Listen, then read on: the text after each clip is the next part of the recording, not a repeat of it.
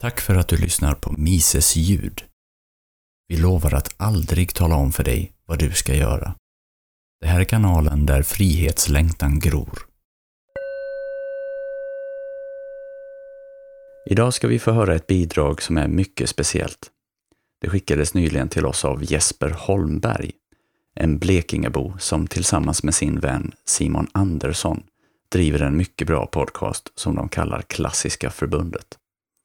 Jag kan verkligen rekommendera deras podcast som du hittar en länk till i detta avsnitts beskrivning.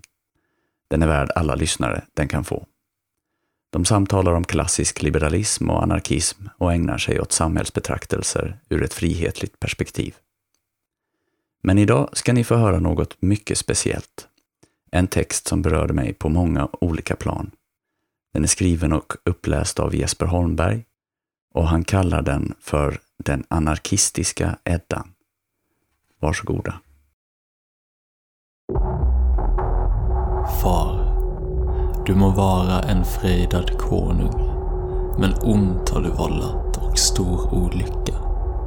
Med eld har du härjat förstas hem, där ingen skada eller skam du lidit.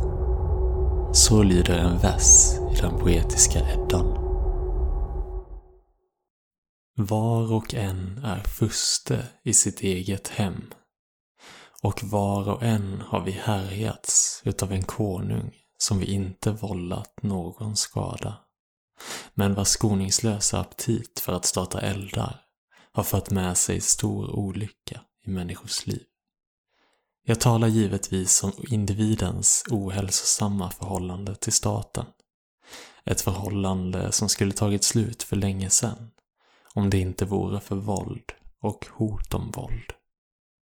Men det är likväl den käraste våldsverkare vi har och känner till, som förvarar oss tryggt på natten, utkämpar våra strider, bevakar våra liv i detalj för att förebygga minsta felsteg. Av omsorg såklart. Liksom forntida gudar sitter staten upphöjd på sin tron. Den är moder och omsorgsgivare. Den är fader och försörjare. Men den är också lurendrejare, liksom Loke, vilket tonas ner. Det sägs att man håller honom kedjad i en grotta någonstans, med en orm vars gift ständigt hotar att ta hans liv. Men detta är såklart en berättelse för småbarn. Verklighetens Loke sitter där orden sitter. Det är den djupa staten. Men också människans inneboende törst efter makt och status. Vi offrar villigt våra liv inför värdegrundens altare så att gudarna kan hålla solens vagn i trim och hästarna morgontidig och den mycket snabbe ifrån vargen skålls käftar. Genom att offra i form av skatt och begå vissa riter vi kallar lagstiftning så hjälper vi alltså staten att skjuta upp Ragnarök i en dag till.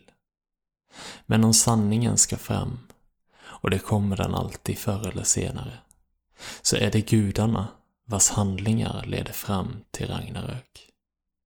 Det är förutbestämt så, utav några tidiga häxor med nåd och tråd.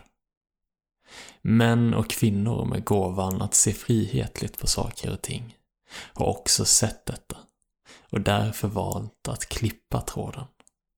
Kanske är du en av dem. Eller kanske så leds du ännu i mörkret. Men ett uppvaknande får hellre komma sent än aldrig. Du kan välja att andas ny luft eller att vara fast i det förgångna. Det enda som krävs är något så till synes enkelt som ett eget val. Att se med öppna ögon.